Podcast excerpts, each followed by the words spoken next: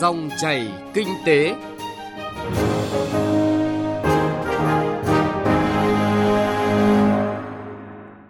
Biên tập viên Nguyên Long kính chào quý vị và cảm ơn quý vị đang lắng nghe dòng chảy kinh tế.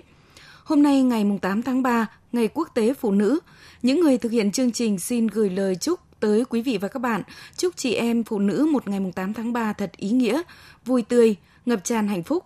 Và dòng chảy kinh tế hôm nay sẽ chuyển tới quý vị và các bạn những nội dung chính sau đây.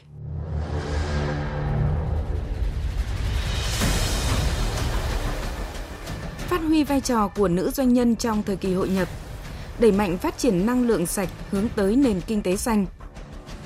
Các vấn đề chính sách hỗ trợ phát triển kinh tế số sẽ có trong chuyên mục Kinh tế số. Ngoài những nội dung vừa nêu, chương trình còn có những nội dung đáng chú ý khác và trước hết là phần điểm tin kinh tế. Nhằm tăng cường cạnh tranh, hiệu quả và minh bạch trong công tác đấu thầu, Ngân hàng Phát triển châu Á ADB và Ngân hàng Thế giới WB đẩy mạnh việc đấu thầu qua mạng tại các dự án do hai ngân hàng này tài trợ vốn.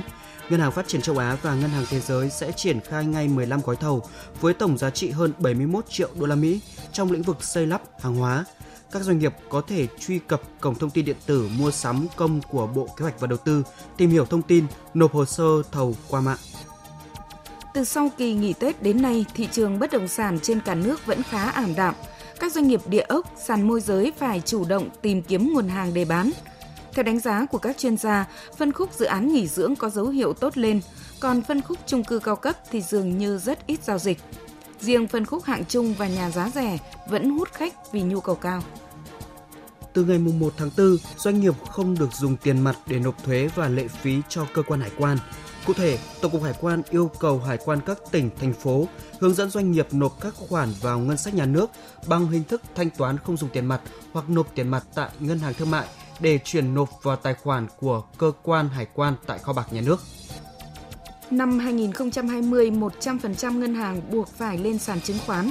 Đây là một trong các định hướng tại đề án cơ cấu lại thị trường chứng khoán và thị trường bảo hiểm đến năm 2020 và định hướng đến năm 2025. Đề án vừa được Thủ tướng Chính phủ phê duyệt cuối tháng 2 đã đề ra một loạt các giải pháp cơ cấu lại thị trường, trong đó việc bắt buộc các ngân hàng thương mại lên sàn chứng khoán là một trong các biện pháp nhằm đa dạng cơ sở hàng hóa trên thị trường. Dịp mùng 8 tháng 3 năm nay, các cửa hàng kinh doanh đưa ra thị trường nhiều món quà đa dạng. Hoa tươi vẫn là một trong những sự lựa chọn hàng đầu để làm quà tặng dịp mùng 8 tháng 3. Các mặt hàng trang sức cũng được lựa chọn làm quà tặng trong dịp này. Nhiều doanh nghiệp vàng bạc đã đưa ra hàng loạt các chương trình giảm giá ưu đãi từ 10 đến 15%.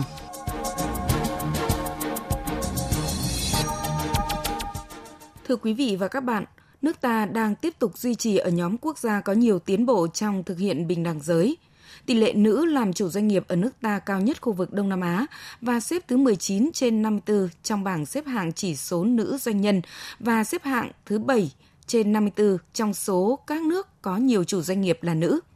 Với bản tính thông minh, sáng tạo, cần cù, các nữ doanh nhân Việt Nam đã có nhiều thành công trong lĩnh vực kinh doanh, khẳng định vị thế của người phụ nữ Việt Nam trên trường quốc tế. Tuy vậy, trong bối cảnh hội nhập cũng đòi hỏi các doanh nhân nữ phải có sự thay đổi, đáp ứng yêu cầu mới. Phóng viên Bá Toàn đề cập nội dung này. Vượt qua những khó khăn, các nữ doanh nhân đã cho thấy bản lĩnh, nghị lực và cả lợi thế để khẳng định mình trong hoạt động kinh doanh, bên cạnh làm tốt thiên chức của mình đối với gia đình.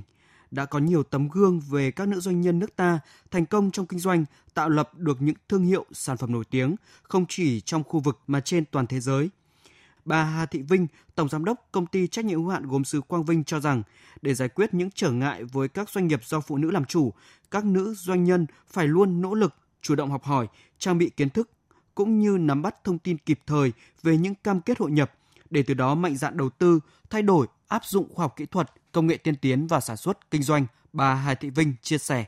Chúng tôi phải đối diện với một cái vô cùng khó khăn. Nhưng mà chúng tôi cho rằng là cần phải đối diện với nó. Khi mà các nước bước vào thị trường của mình, họ mang theo là công nghệ, họ mang theo là sự hiện đại của họ họ mang theo là cái sức mạnh của họ trong vốn liếng. Nhưng mà họ mang theo những cái đó, chúng ta được học từ họ. Rồi chúng ta lại có cái mà họ đã chắc gì có như của chúng ta đâu. Thì chúng tôi cho rằng cũng không có gì là ngại lắm.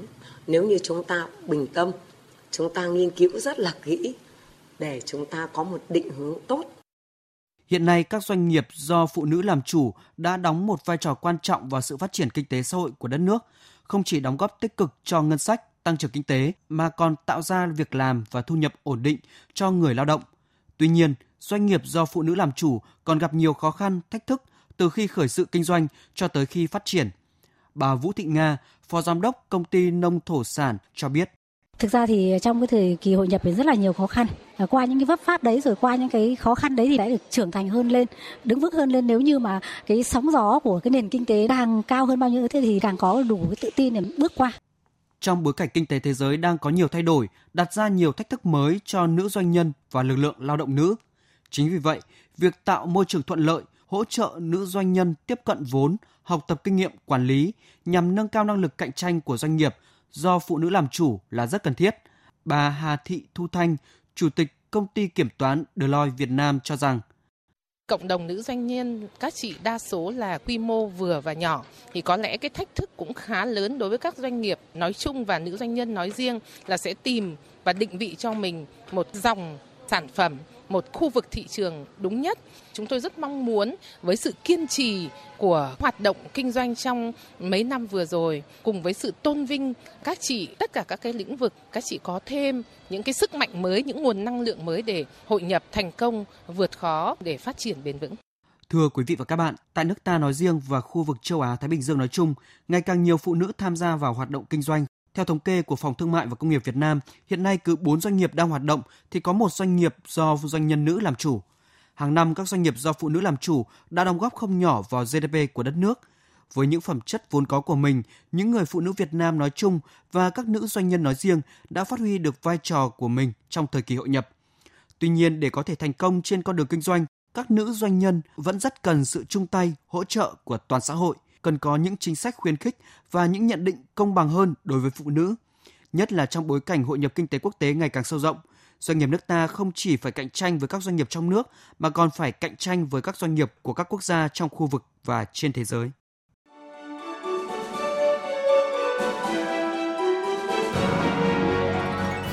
Dòng chảy kinh tế, dòng chảy cuộc sống.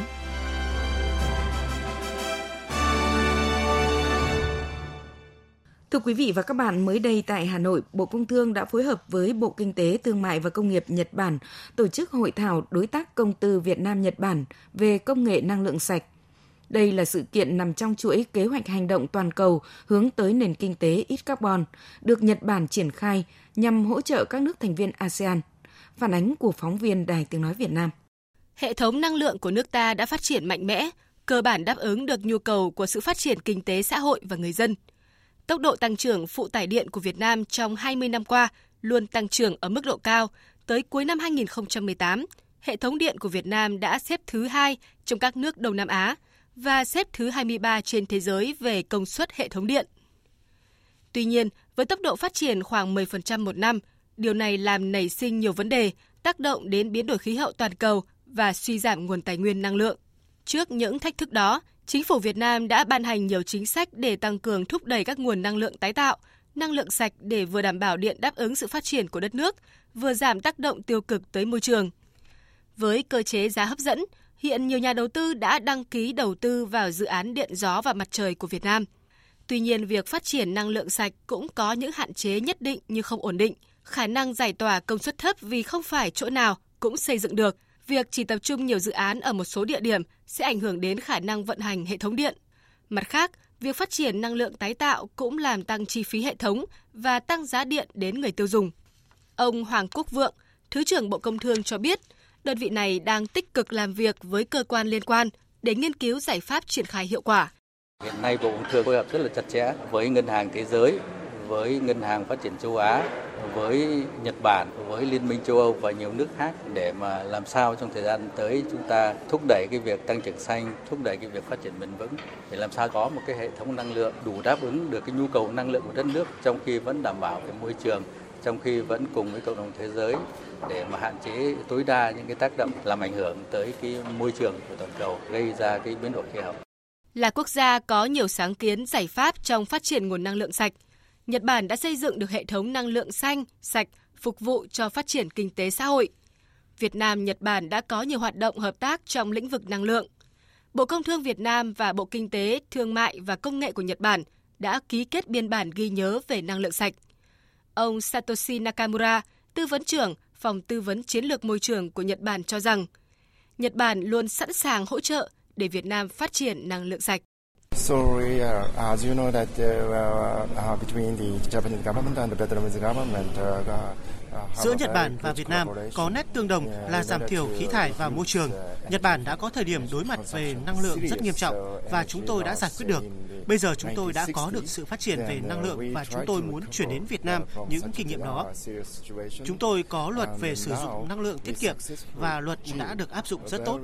Trên mỗi sản phẩm của chúng tôi đều có những tem hay dấu hiệu nhận biết tiết kiệm năng lượng. Mặc dù sản phẩm đấy sẽ đắt hơn sản phẩm khác, tuy nhiên người dân đã hiểu được tầm quan trọng và chấp nhận sử dụng. Vâng thưa quý vị và các bạn, phát triển năng lượng xanh là định hướng lớn của Việt Nam. Do vậy, trong thời gian qua, chính phủ đã ban hành rất nhiều cơ chế nhằm khuyến khích phát triển năng lượng xanh, như phát triển thủy điện nhỏ, điện mặt trời, điện gió, điện sinh khối và thủy triều. Tính đến thời điểm hiện nay, tính cả công suất của các nhà máy thủy điện, thì năng lượng tái tạo chiếm khoảng trên 40% tổng công suất của hệ thống điện Việt Nam – Tuy nhiên nếu loại trừ các nhà máy thủy điện lớn, chỉ tính các nhà máy thủy điện nhỏ quy mô công suất dưới 30 MW thì năng lượng gió, năng lượng mặt trời chiếm tỷ trọng không đáng kể. Cho đến thời điểm hiện nay, trong hệ thống điện với tổng công suất trên 50.000 MW thì đã có 4.000 MW thủy điện nhỏ và dự kiến đến hết năm nay sẽ có thêm 1.000 MW công suất điện mặt trời và 1.500 MW điện gió đưa vào vận hành. Đây là những kết quả đáng khích lệ trong việc phát triển năng lượng sạch, năng lượng tái tạo của Việt Nam. Trong thời gian tới, chủ trương của chính phủ là đẩy mạnh khai thác các nguồn năng lượng mà chúng ta có, đặc biệt là tiềm năng về năng lượng tái tạo. Tuy nhiên, vẫn phải phát triển ở mức độ hợp lý các dạng năng lượng truyền thống để đảm bảo an ninh năng lượng cho phát triển kinh tế xã hội của đất nước. Quý vị đang nghe dòng chảy kinh tế phát sóng trên kênh Thời sự VOV1 của Đài Tiếng Nói Việt Nam – Tiếp theo là thời lượng dành cho kinh tế số.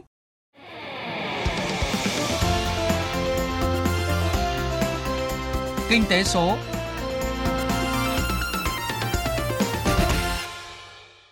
Thưa quý vị và các bạn, chúng ta đang sống trong một thế giới ngày càng được định hình bởi cuộc cách mạng công nghiệp 4.0. Những thay đổi về công nghệ và số hóa có tác động đến thương mại toàn cầu, tăng trưởng kinh tế và tiến bộ xã hội. Hiện nay, kinh tế số được xác định là một trong những trụ cột quan trọng và có vai trò tất yếu đối với tăng trưởng kinh tế. Trong bối cảnh đó, nước ta đang có những cam kết tích cực trong việc triển khai xây dựng hạ tầng chính sách và công nghệ vững chắc, hỗ trợ phát triển kinh tế số. Phóng viên Đài Tiếng Nói Việt Nam phản ánh nội dung này. Báo cáo Economy C 2018, một nghiên cứu về kinh tế kỹ thuật số được thực hiện bởi Google và đơn vị trực thuộc Bộ Tài chính Singapore khẳng định kinh tế trên nền tảng Internet của Việt Nam như con rồng chuyển mình, với quy mô tăng gần gấp 3 lần trong vòng 3 năm qua nhờ lĩnh vực thương mại điện tử và truyền thông trực tuyến. Trong báo cáo Economy C 2018, kinh tế trên nền tảng Internet của Việt Nam đã ở mức 9 tỷ đô la Mỹ vào năm ngoái. Về quy mô nền kinh tế kỹ thuật số, Việt Nam xếp thứ ba trong khu vực sau Indonesia và Thái Lan. Có thể nói cuộc cách mạng công nghiệp 4.0 được xây dựng trên nền tảng của cuộc cách mạng kỹ thuật số với các công nghệ tiên tiến ngày càng giúp thu hẹp khoảng cách giữa thế giới thực và thế giới mạng, cho phép các doanh nghiệp trong khu vực hội nhập toàn cầu phù hợp với xu hướng dài hạn hướng tới tự do hóa thị trường và giảm đi các rào cản thương mại. Tuy nhiên vẫn còn nhiều thách thức trong việc hiện thực hóa các lợi ích tiềm năng của nền kinh tế số. Từ góc độ là cơ quan quản lý nhà nước, ông Cao Quốc Hưng, Thứ trưởng Bộ Công Thương cho rằng trong thời gian tới, việc xây dựng, điều chỉnh chính sách để hỗ trợ kinh tế số phát triển là một nhiệm vụ trọng tâm.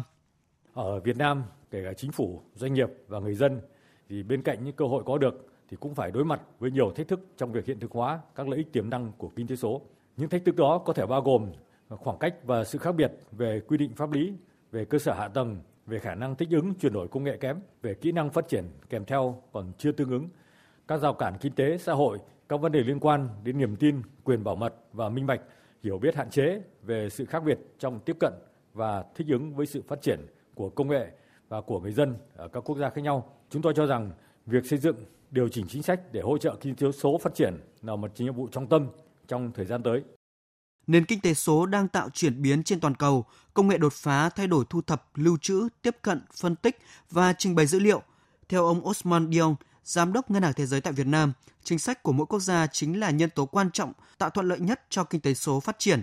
Thông qua việc tạo ra môi trường pháp lý thuận lợi cho kinh tế số, triển vọng cho phát triển kinh tế số toàn cầu hoàn toàn có thể trở thành hiện thực. Ông Osman Dion nhận định. Policies that promote trust are essential for growing participation. Các chính sách thúc đẩy sự tin cậy đóng vai trò quan trọng vào sự phát triển của nền kinh tế số. Như vậy, các chính sách này cần bảo đảm một số lĩnh vực như là bảo mật dữ liệu, an ninh mạng và người dùng. Phải đảm bảo rằng các cá nhân và các doanh nghiệp đều biết được đâu là những quy định được áp dụng khi mà dữ liệu của họ dịch chuyển qua biên giới. Trên thế giới có một số điểm rất quan trọng là dữ liệu cần phải có quy định quản lý và cần có sự tin cậy. Cần tăng cường kỷ luật và tăng cường kỹ năng sống của người dân để đảm bảo rằng kinh tế số mang lại lợi ích tới mỗi người dân. Với quy mô dân số sấp xỉ 95 triệu người, trong đó tỷ lệ sử dụng Internet chiếm hơn 60%, Việt Nam là một quốc gia đứng thứ 16 trên thế giới về số lượng người sử dụng Internet. Một thống kê đáng chú ý là thời gian sử dụng Internet trung bình của người Việt lên tới gần 7 giờ một ngày. Điều này đã chứng minh rằng người Việt Nam đã dành lượng thời gian đáng kể cho các hoạt động trên không gian mạng phục vụ các nhu cầu khác nhau. Do vậy, phát triển hệ sinh thái số phục vụ người dân là hướng đi lâu dài, cần thiết. Theo ông Đặng Hoàng Hải, Cục trưởng Cục Thương mại điện tử và Kinh tế số Bộ Công Thương, nước ta có thuận lợi là tỷ lệ người dân tiếp cận viễn thông và Internet ở mức cao, nhưng cũng gặp không ít thách thức như cơ sở hạ tầng cho kinh tế số rất mỏng, thiếu đồng bộ, hệ thống logistics yếu kém, nhân lực về công nghệ thông tin còn thiếu. Về chính sách thì chúng tôi nghĩ rằng là trong các lĩnh vực hiện nay chúng ta đã phát triển khá nhiều chính sách, chẳng hạn như các lĩnh vực liên quan đến giao dịch điện tử, liên quan đến bảo mật, liên quan đến hạ tầng, liên quan đến thanh toán, chúng ta đã có những cái chính sách khá là đầy đủ. Đấy, tuy nhiên là cái việc và sự liên thông của các cái chính sách cũng như là trên áp dụng thực tế thì à, chúng ta sẽ còn phải tiếp tục cải thiện thêm rất nhiều. So với mặt bằng thế giới thì hiện nay về cơ sở pháp lý của Việt Nam là tương đối đầy đủ. So nếu chúng ta nói đến các chính sách hỗ trợ mà tuy nhiên cái việc áp dụng trên thực tế để cho những cái chính sách ấy thực sự đi vào cuộc sống để chúng ta có thể phát huy được những cái lợi ích của cuộc cách mạng 4.0 cũng như phát triển bền vững kinh tế số thì chúng ta còn phải làm rất nhiều. Thưa quý vị và các bạn, kinh tế số được xác định là một trong những trụ cột tất yếu và có vai trò quan trọng đối với tăng trưởng kinh tế, tạo ra bước đột phá cho mỗi quốc gia. Vì vậy, Việt Nam cần tận dụng, khai thác tối đa lợi ích và chuẩn bị tốt nhất đối với những thay đổi cần thiết. Từ kinh nghiệm xây dựng nền kinh tế số, đại diện Ngân hàng Thế giới cho rằng Việt Nam vẫn còn nhiều dư địa để tăng tốc hơn nữa, cũng như tăng cường khả năng cạnh tranh. Một môi trường kiến tạo sẽ quyết định tốc độ và chất lượng phát triển kinh tế số tại Việt Nam. Nội dung này cũng đã kết thúc dòng chảy kinh tế hôm nay. Chương trình do Bá Toàn và nhóm phóng viên kinh tế phối hợp thực hiện. Xin chào tạm biệt và hẹn gặp lại quý vị trong các chương trình sau. Thông tin nhanh, chân thực, phân tích sâu những diễn biến thị trường, vấn đề kinh tế. Các chuyên mục hấp dẫn, cà phê doanh nhân, chuyện thị trường, kinh tế số. Dòng chảy kinh tế phát sóng lúc 9 giờ 5 phút đến 9 giờ 25 phút và phát lại vào 13 giờ 25 phút đến 13 giờ 45 phút các ngày từ thứ hai đến thứ sáu hàng tuần trên kênh thời sự VOV1 của Đài Tiếng nói Việt Nam. Dòng chảy kinh tế, dòng chảy cuộc sống. Dòng chảy kinh tế, dòng chảy cuộc sống.